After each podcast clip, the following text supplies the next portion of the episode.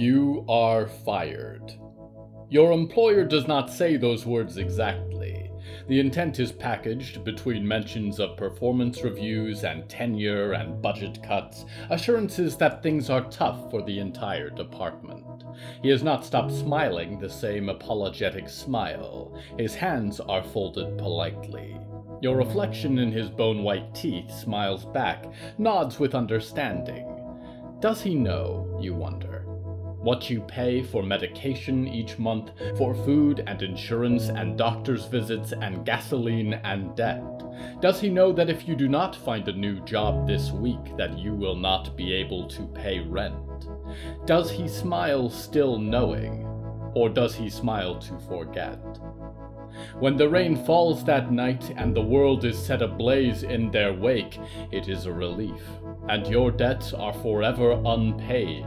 A blessing that goes hello from the Hallowoods.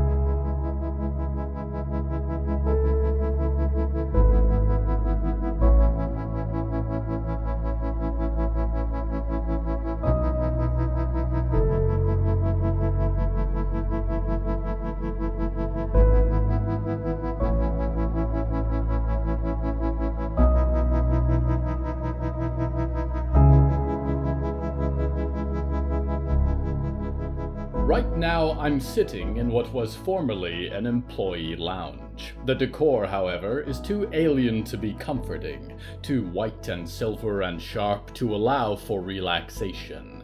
It is metaphorically a prison in that its employees are trapped in their company, never to escape. It is literally a prison in that three people are locked inside this room awaiting their fates. The theme of tonight's episode is terminations.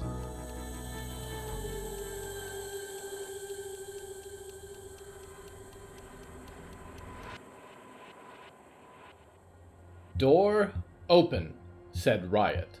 The door did not open, and the air was getting stuffy inside the little glass windowed room. There was a box of Lee's Donuts, America's Greatest, open on the table, and she chewed on half a chocolate sprinkle as she turned to pace the windows. Two things, said the guy with whom they were imprisoned. He had scruffy dark hair and stubble, and sat in the corner curled up by himself. First is there's no boxy control on that door. Second is I don't think you have any security clearance. They rewrote all the codes. It was worth a try, Riot shrugged. There was an air vent, but unfortunately, movies had lied. It was maybe six inches wide. Windows on one side were the thick wall of box Cassiopeia, looking out on a gray tinted shore. Through the door, she could see her things in the room across the hall a sword and satchel and Walt Pensive's groundskeeping cap. She looked back to the man. Do you have any better ideas? Riot, don't talk to him, said her mother, sitting in the opposite corner, looking ready for sleep. He's a plant, so that Ethel can get information out of us. Is that true? Riot said, and put the rest of her donut in her mouth and crossed her arms. Is your name even really Marco? It is, and I'm not a plant of any kind, said Marco. I used to be a security officer for Lady Ethel's entourage, but uh, I resigned unofficially. I might have been fired. Either way, it's nice to meet you both in person. I wish you'd escape successfully. We did, said Riot. She picked up one of the conference chairs and propped it against the table. And if Diggory hadn't invited my Botco clone to come along, we'd still be free right now. But we'll escape again. We'll figure it out. She stamped on the metal chair leg to break it off, but it wouldn't give. She took another few stomps, grunted louder with each kick. Riot, stop that, said Valerie, the chair leg was half off now, twisted at the base, and Riot looked up with a little surprise. Her mother looked back with a familiar, tired expression. Sorry, Riot said, and leaned on the ruined chair. One of your headaches? Yes, but also in general, her mother said, leaned back against the wall by the window. We have to take this seriously. Do you understand how much power they have? Right now, they're preparing coffins for us, and they're going to bury us in here. And acting out is only going to make things worse. Riot stood still, squinted. Are you my real mom? Valerie's eyes widened a little. What? Of course I am. Because you're not acting like it, Riot said, and stomped on the chair leg again, and it snapped off entirely. She dropped the rest of the chair, picked up the metal bar to inspect. You always said to fight, even when it doesn't seem like it will do anything. Isn't that what, like, half your music is about? Isn't that what you wanted to do when you wrote all those songs? I grew up listening to them and I believed them. My mom is a fighter. She might have been, said Valerie, staring at her from the corner. Riot could not tell who the disappointment in her voice was for. But I've been in there. And the things they can do to you in dreams are worse than anything they could do in real life. You'll never know what's real, Riot, or what's been made to hurt you. If she locks us away, we might never see sunlight again. That should terrify you. I don't get terrified, Mom, said Riot. I get mad. She swung the chair leg against the lounge room door, felt the bar shudder in her hands as it bounced off the glass. There was barely a mark. Your temper is not always going to solve your problems, her mother said. I fought for years, Riot. I've done everything I can. It doesn't make a difference. I hate that this is us, Riot said, and swung at the door again, left no trace. A third strike, a fourth, and her chair leg bent in half. She held it, trembling, and her face felt hot. She went back to the three legged chair, lifted it onto the table. We always end up stuck in a box screaming at each other. And I can't do it again. That's been my whole life. I have things now. I have responsibilities. At least we'll be together, said her mother, folding her arms over her knees. If you don't run away and leave me for the flies, is that responsibility? Riot froze and let the chair clatter to the ground. I didn't mean to leave you, she said. I mean, not forever. How long did it take you to notice? said Valerie, glaring. Weeks? Months? This is the problem. You never think about anyone else. You're not thinking now. Is this place really so bad if we're together? Riot opened her mouth but could not find words, so she screamed instead, and stomped over to the door, kicked it once, and sat down in front of it in a heap. This couldn't be the end. She wouldn't allow it. She wouldn't lie down like some drama queen begging for sympathy. She was going to break glass, break skin, break out of here. Whatever it took. Why didn't her mom ever see any good in her? With all due respect, Miss Maidstone, said Marco after a long silence, your daughter has put a lot of time into your rescue. Really incredible. I should know because I've been on her surveillance detail. You were watching my daughter? Valerie growled. Yeah, more or less, said Marco.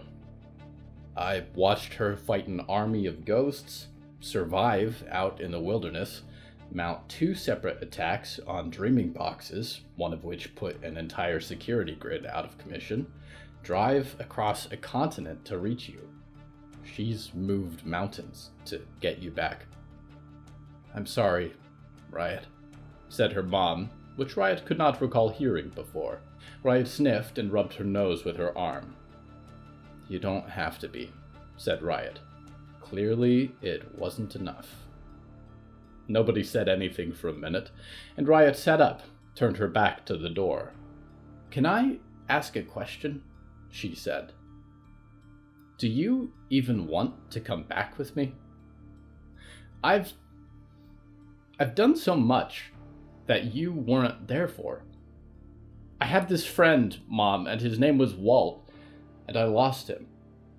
But he taught me a lot of stuff, like how to put your feet when you swing a sword, or how to do accounting for your business, or types of flowers. And especially, more than anything, that you don't have to fight your way out all the time. Sometimes you can talk. And sometimes you do fight, even if it seems impossible, and you can win. I've seen dead people and ghosts and spiders the size of cars. I've read stories to giants in the dark. I've seen vampires and wolves and maybe the devil.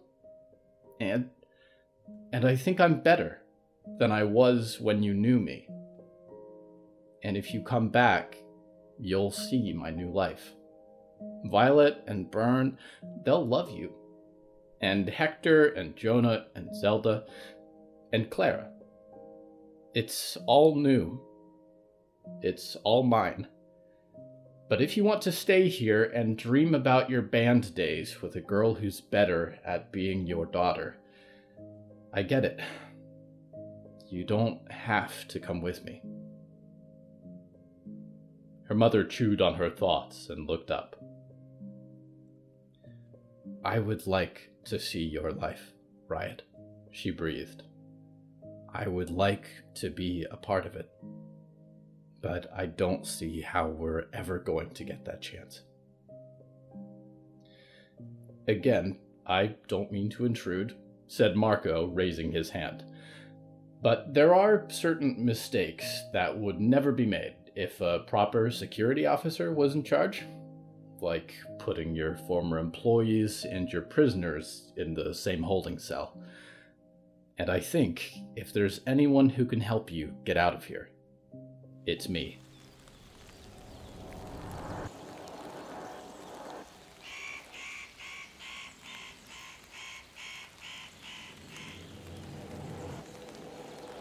You are wandering the wastelands of America, desperate for shelter, for food for weapons. All seems desolate around you except for one house, gated, pristine, metal walls and glass surfaces. How have the buzzards before you missed this gleaming oasis? You may stumble towards it, dreamer, loft yourself over the front gates. You go for the door. You would not see the little red eyes until it was too late. It would be a mistake, dreamer. It would be your last. Botco was producing terrible devices well before their first streaming box opened, and home security was among their fortes. You will find some houses still alive, although their masters are no longer. Their cheery personal assistants control electronics, doors, lights, windows, temperature, and in some cases what would be legally classified as burglary deterrents. They would also be classified as deadly.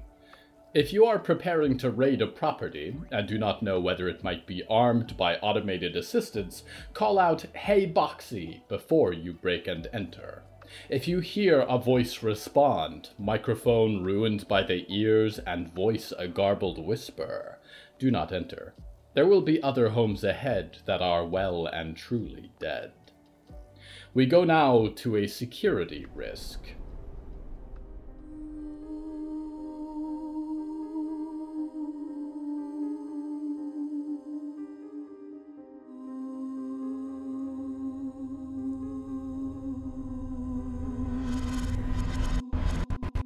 My employment, said Polly.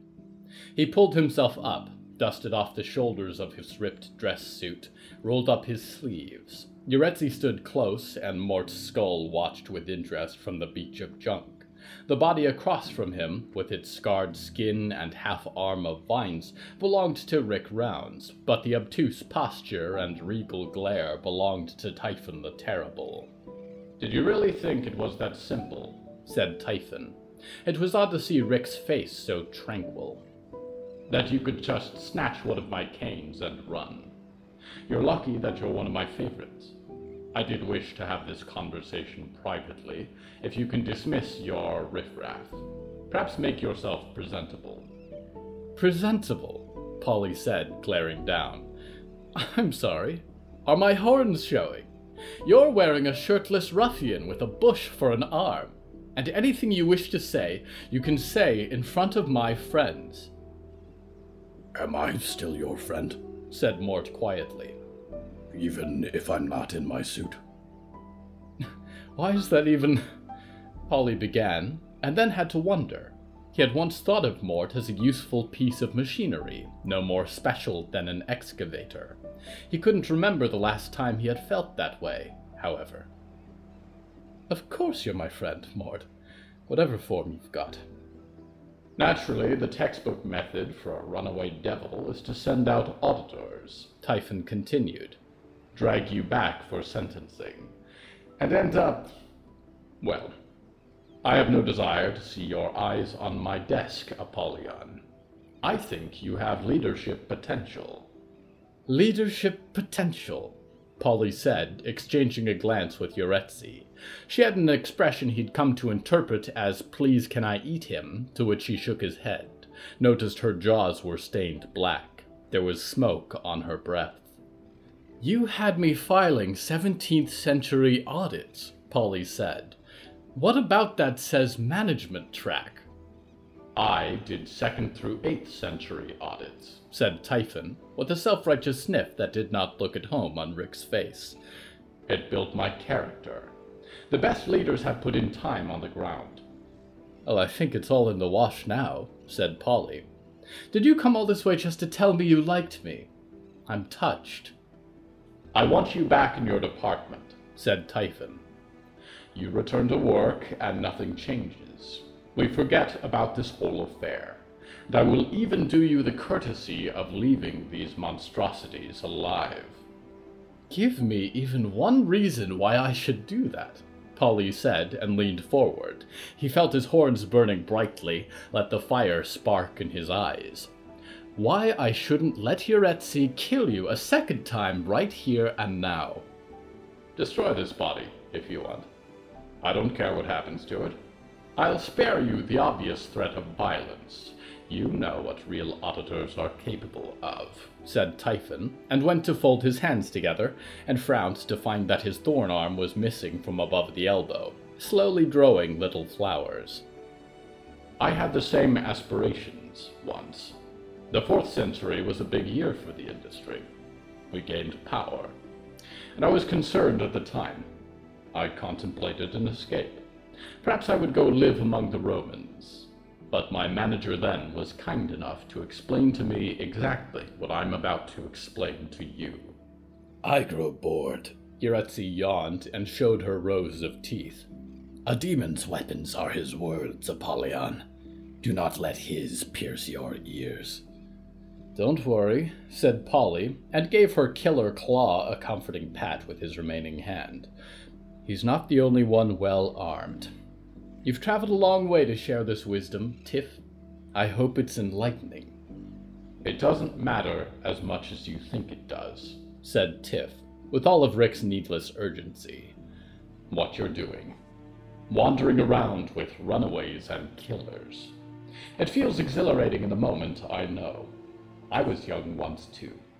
I remember how powerful the gravity of adventure is and for a short time it is pleasant. But I expect you can already feel it, whether you admit to yourself or not, that the listless lack of purpose is setting in. There is security in the industry, the promise of endurance across countless centuries. You will be safe. You will not starve throughout the eons. These are its promises. But more than that, I think, is the importance of doing work that lasts. You can stay here with these people, and you will eventually starve or become something desperately undignified. Every paper filed, every stamp pressed at your auditing desk is eternal. That is the only thing you can do in this existence that does truly matter. It is your purpose.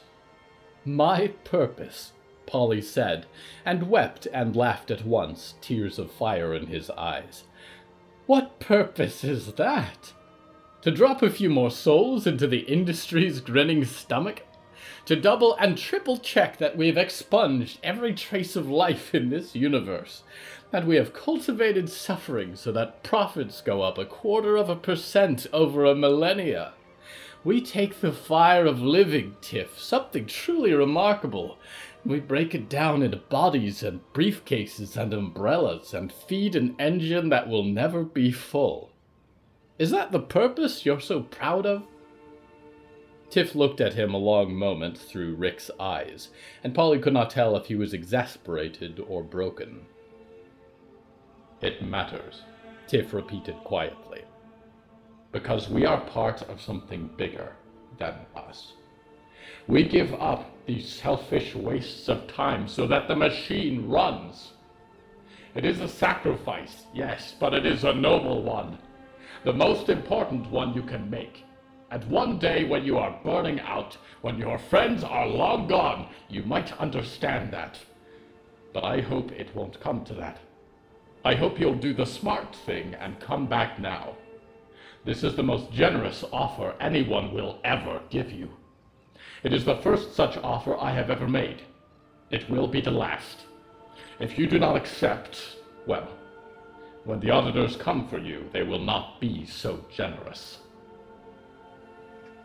Polly stared at Rick, tried to work out one thing that perplexed him. Typhon had never shown him favoritism that Polly could fathom, not compared to Barb, for whom Tiff had once had so much hope, Barb whose eyes now stared from Tiff's desk jar. Polly had worked in accounting long enough to know that something didn't add up. It's Lucy, Polly said as it dawned on him.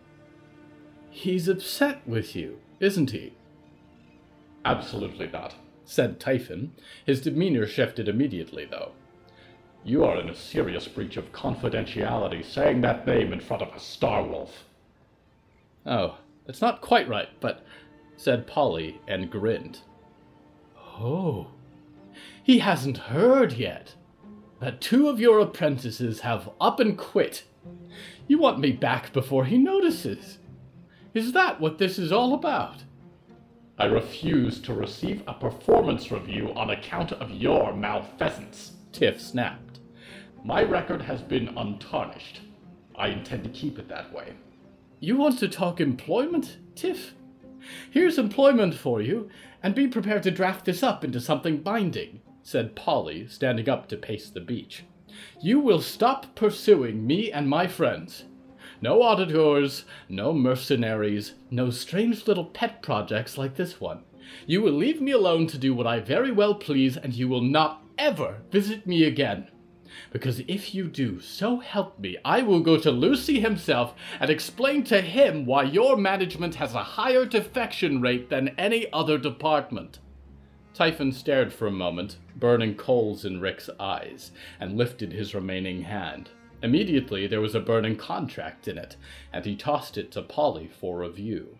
You'll keep quiet about this, then, Typhon growled as Polly flipped through the terms and conditions, pulled a pen from the air to cross out subsections and amend terminology, tossed it back to Typhon. I assure you, Tiff, said Polly, I never want anything to do with the industry again. Typhon nodded, poring over the changes, and added his signature to the page. I will see you again, Apollyon, he said, and with a flash of his hand the paper was gone. One day, when you finally are killed, and on that day you'll realize the value of the kindness you have so blatantly disregarded. Then, Tiff, said Polly, I'll see you in hell. Rick's eyes were empty of light then, and Typhon was gone from the earth. Hello there, member of our happy dreaming family. If you're receiving this message, I have some bad news. We at Botco have elected to discontinue your employment experience with our company. I know your first reaction may be fear, anger, anxiety. Let's sit with that for a minute. And while we're sitting with it, you should know that this was not a personal decision and could have been any combination of environmental, training, experience, logistical, managerial, distributional, organizational, or reorganizational factors. Have you identified your feelings? Good. Now let's talk about what comes next. You may be under the impression that once you're fired, you will be turned outside like a bad orphan at a wherever orphans work. Banish those thoughts from your head. Even though you have been deemed unprofitable at your current role, you do have options. The first is to complete a reevaluation and training program. Maybe there's an area you could be more effective in. But even if you are truly profoundly useless, you can still be a consumer as a normal, everyday Dreaming Box subscription member. Think of it as retirement without pay. There are plenty of activities you can do inside the Prime Dream to generate value.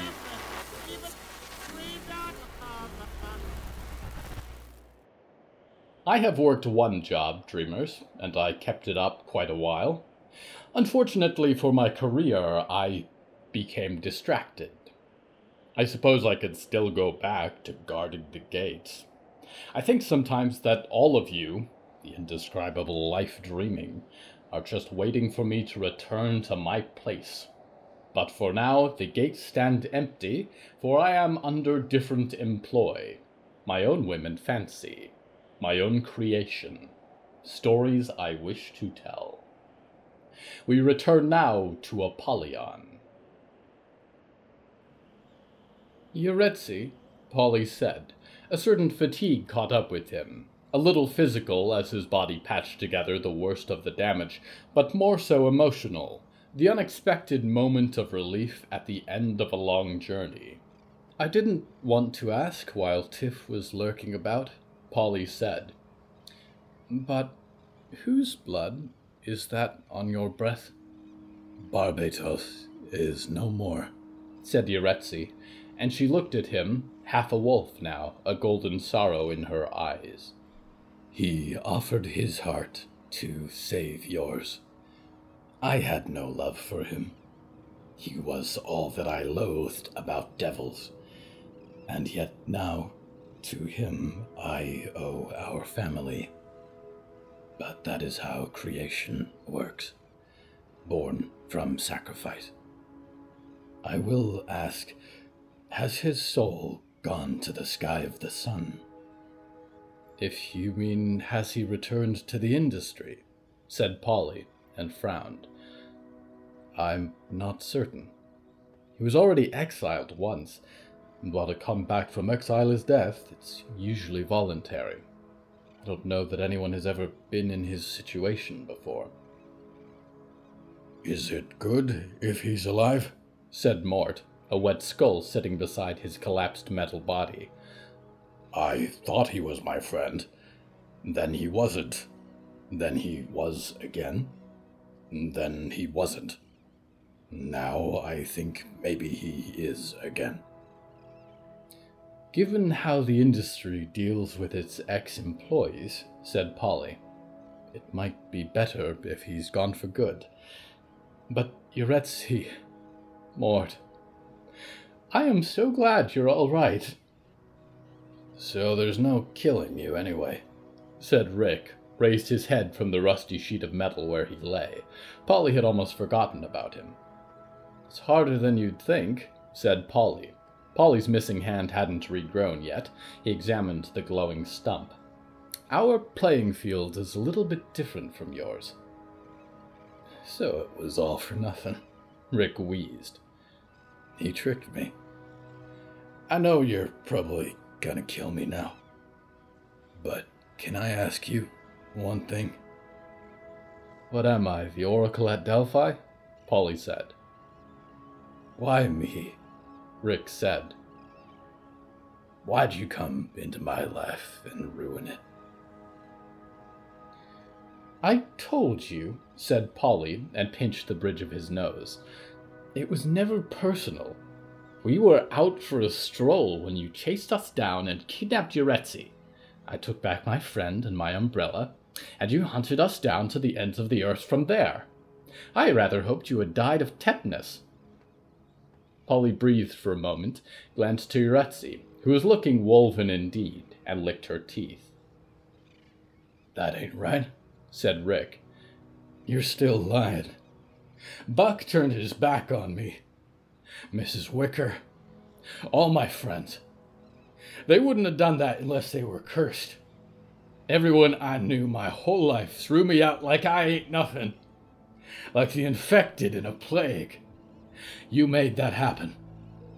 Have you considered, Polly said, folded his hands together beneath his chin, that they did those things because you are cruel and insufferable and have a bit of a masochistic streak?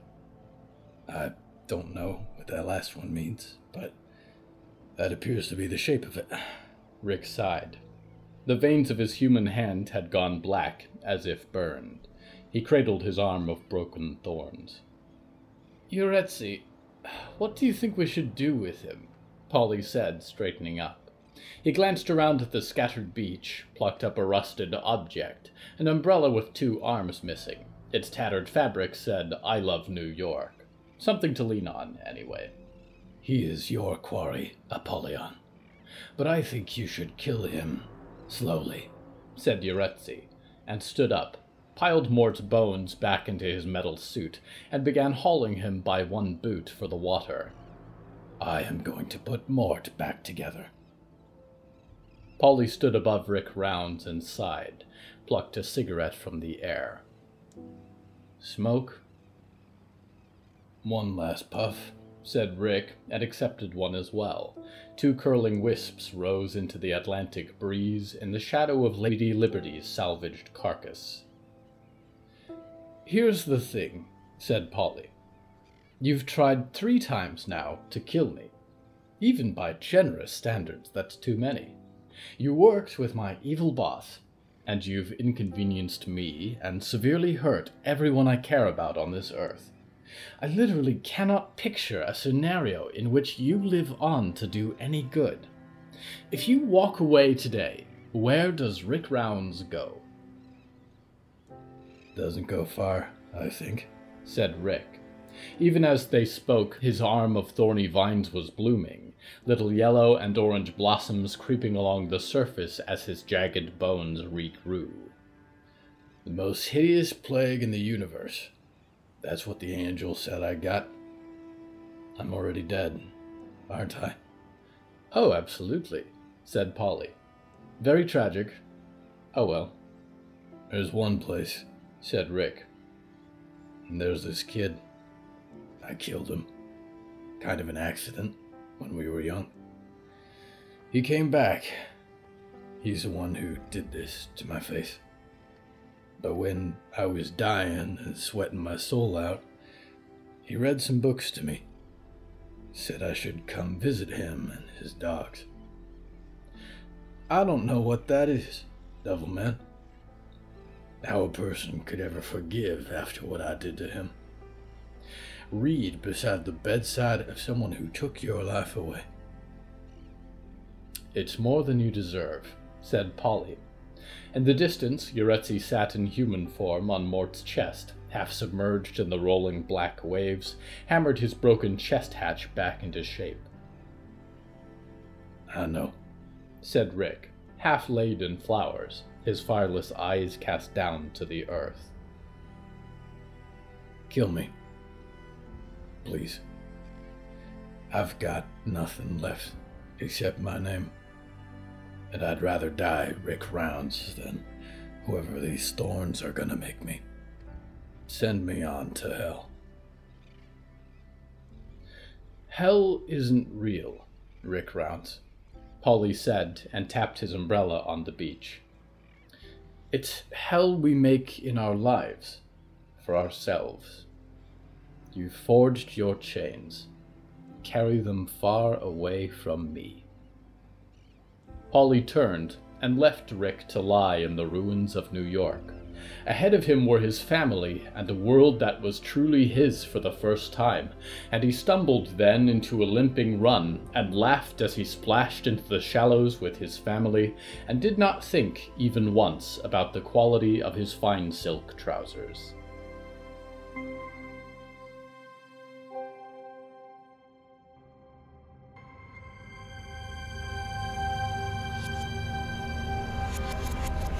There are indescribable beings that oversee so many aspects of this universe sight and dream, storm and science, starlight and souls.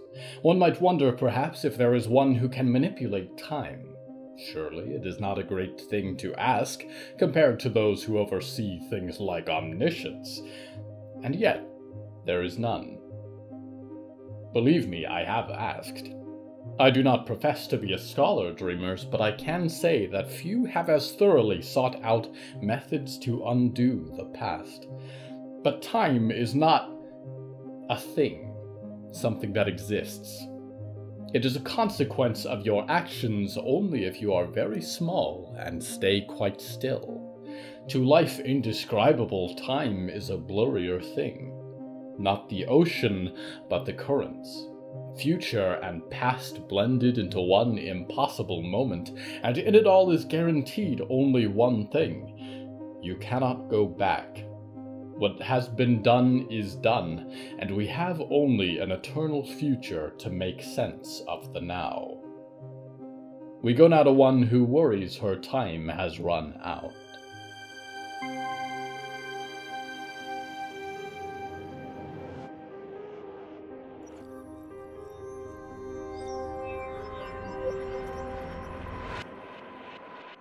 Is it cold in here, or is it just me? said Danielle. She shivered beneath the leather jacket, but Diggory seemed unfazed. I am not sure I would know, said Diggory. I am always cold. Like, literally? Do you want your jacket back? Or is that a dead pun? I wasn't sure if you had a sense of humor. Diggory had a faraway look for a moment, or maybe they were just watching the door, it was hard to tell with those aimless white eyes.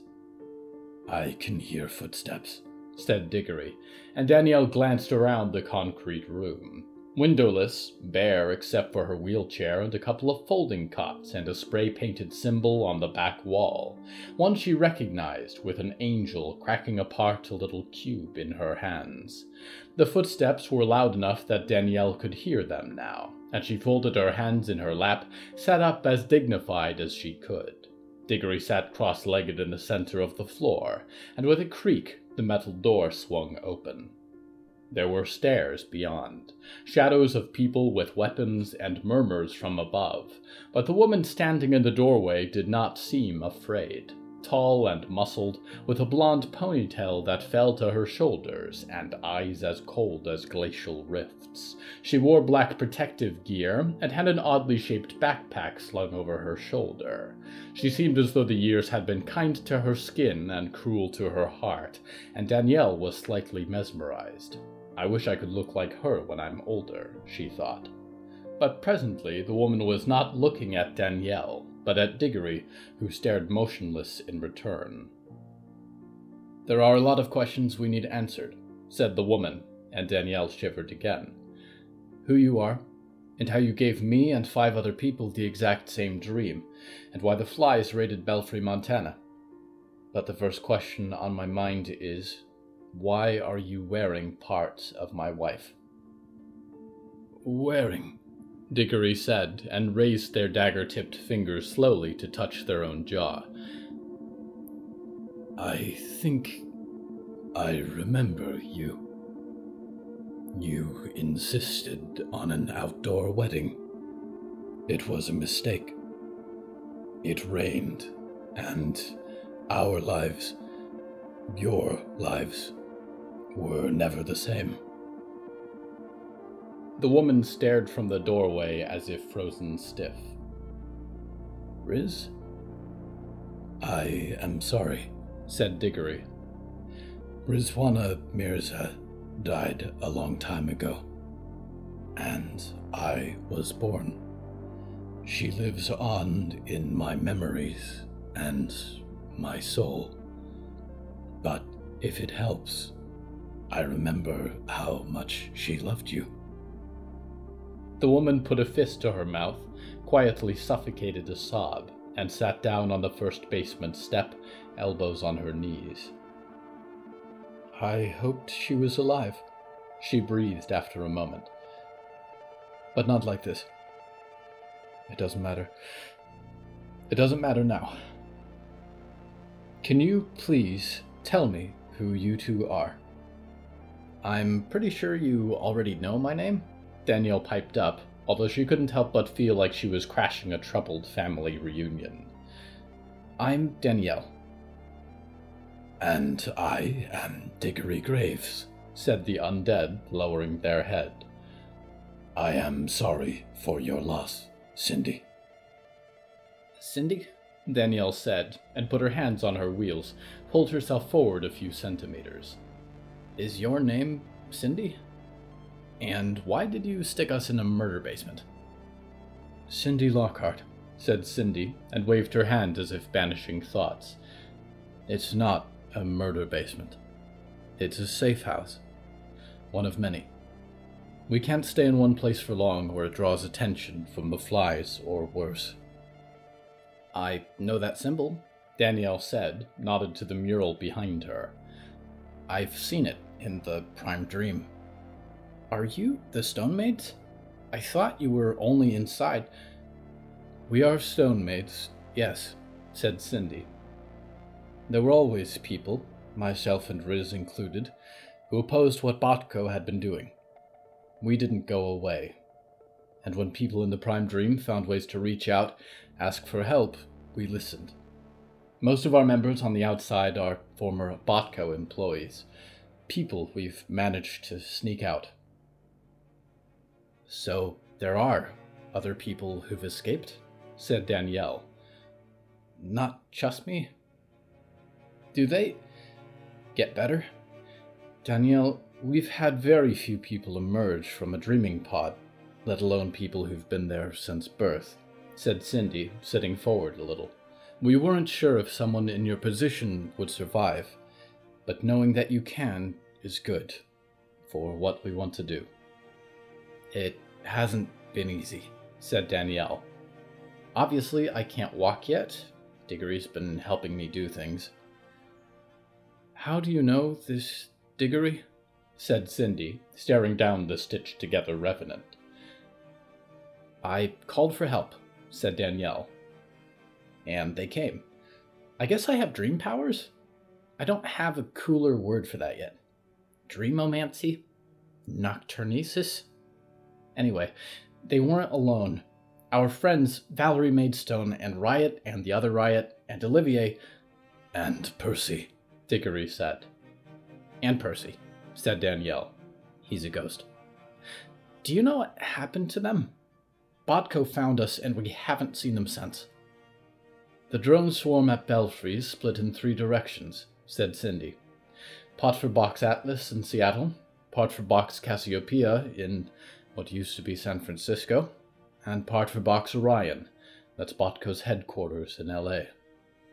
So they could be at any one of them, said Danielle. Or all three, added Cindy. Which one is that way? said Diggory, lifted a pointed finger towards the wall. Cindy blinked once or twice. Box Orion, I think, she said. How do you know that?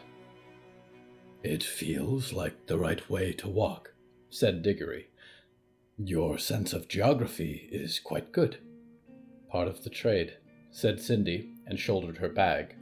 Will you help us get our friends back? said Danielle, and crossed her arms. If you can find a way to let me dream in Botco's network, I can do a lot more than just send messages. But I don't think we can walk there alone. Diggory stood up like a long shadow and flexed their dagger fingers. Cindy did not flinch. If not, then we will leave and see to it ourselves help. Of course. This is our mission, Cindy said, and rapped the doorframe twice with her fist. There was movement and a relieved clamor from somewhere above. She stood and shot Danielle half a smile, the kind that holds grief like a magazine holds bullets. Welcome to the Stone Maids.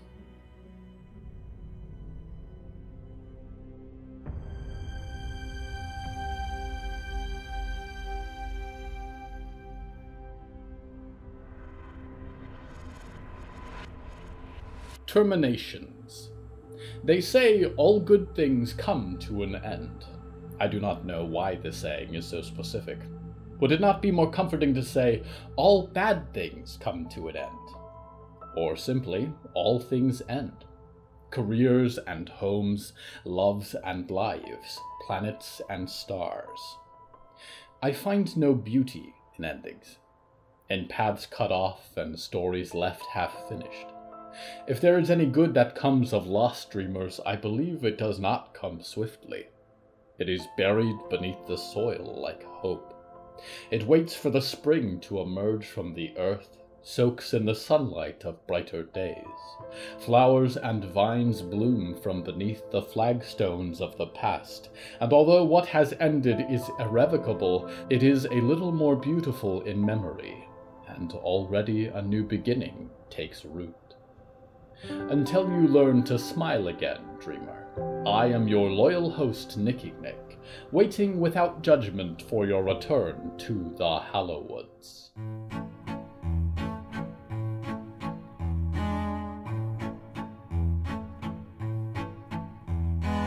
Hello from the Hallowoods is written and produced by William A. Wellman. Hello, that's me. If you enjoyed this show, please don't forget to follow it and maybe share it with a friend. The bonus story that goes with this particular episode is called Long Gone, and is available on the show's Patreon at patreon.com slash hallowoods.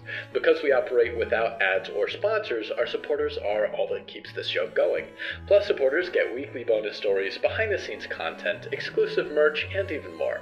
Merchandise and episode transcripts are available at hellofromthehallowoods.com. You can even find us on social media at, at thehallowoods. Music is used under license from artlist.com. Our opening theme is Forest Overture by Heskel Raz, and the closing theme is Farewell by Malba Sitzman and Matan Efrat. Until next time, Dreamer, please try not to invent any artificial intelligences that control the world. Your food doesn't need to be microwaved to the perfect temperature. Your coffee maker can have just three settings, and your car probably should not be allowed to drive itself. Who knows what it would get up to?